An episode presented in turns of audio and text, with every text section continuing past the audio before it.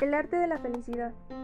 Como primer episodio tenemos eh, la idea fundamental del libro. Hola, mi nombre es Maite y por esta ocasión hablaremos un poco sobre el libro El arte de la felicidad.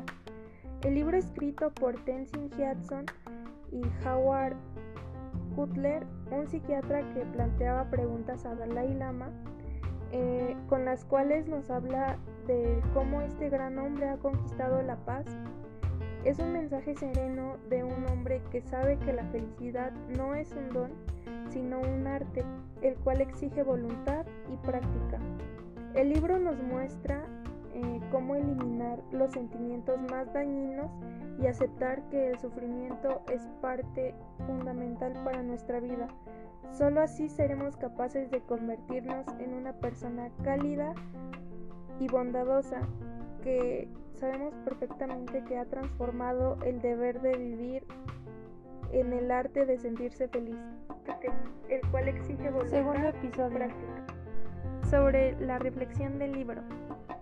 Bueno, pues con lo que leí, sé que en ocasiones el humano reprime sus sentimientos.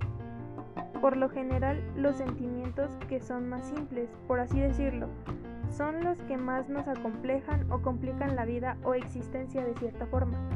En este libro pone una retrospectiva del cómo se perciben distintas situaciones comunes o complejos en la vida de, de, un hombre sereno interior. Él mismo percibe la felicidad como un estado emocional al cual se lucha para llegar y no es un don.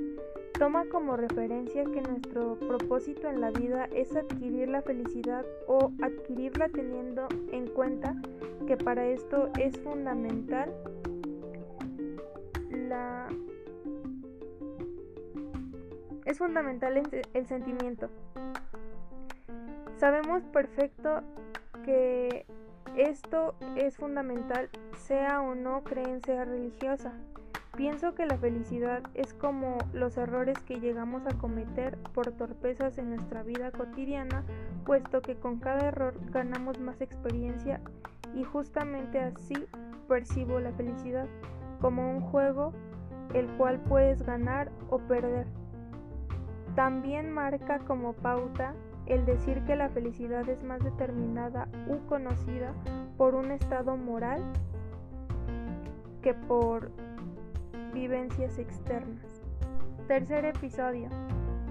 La aplicación de idea fundamental del libro en la vida.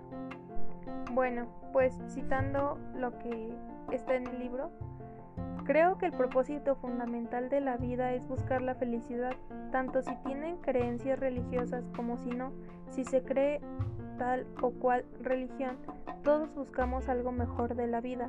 Así pues creo que el movimiento primordial de nuestra vida es encaminarnos en pos de la felicidad, más determinada por el segmento mental propio que por las condiciones externas, las circunstancias o eventos, y con las necesidades básicas para sobrevivir se han consentido.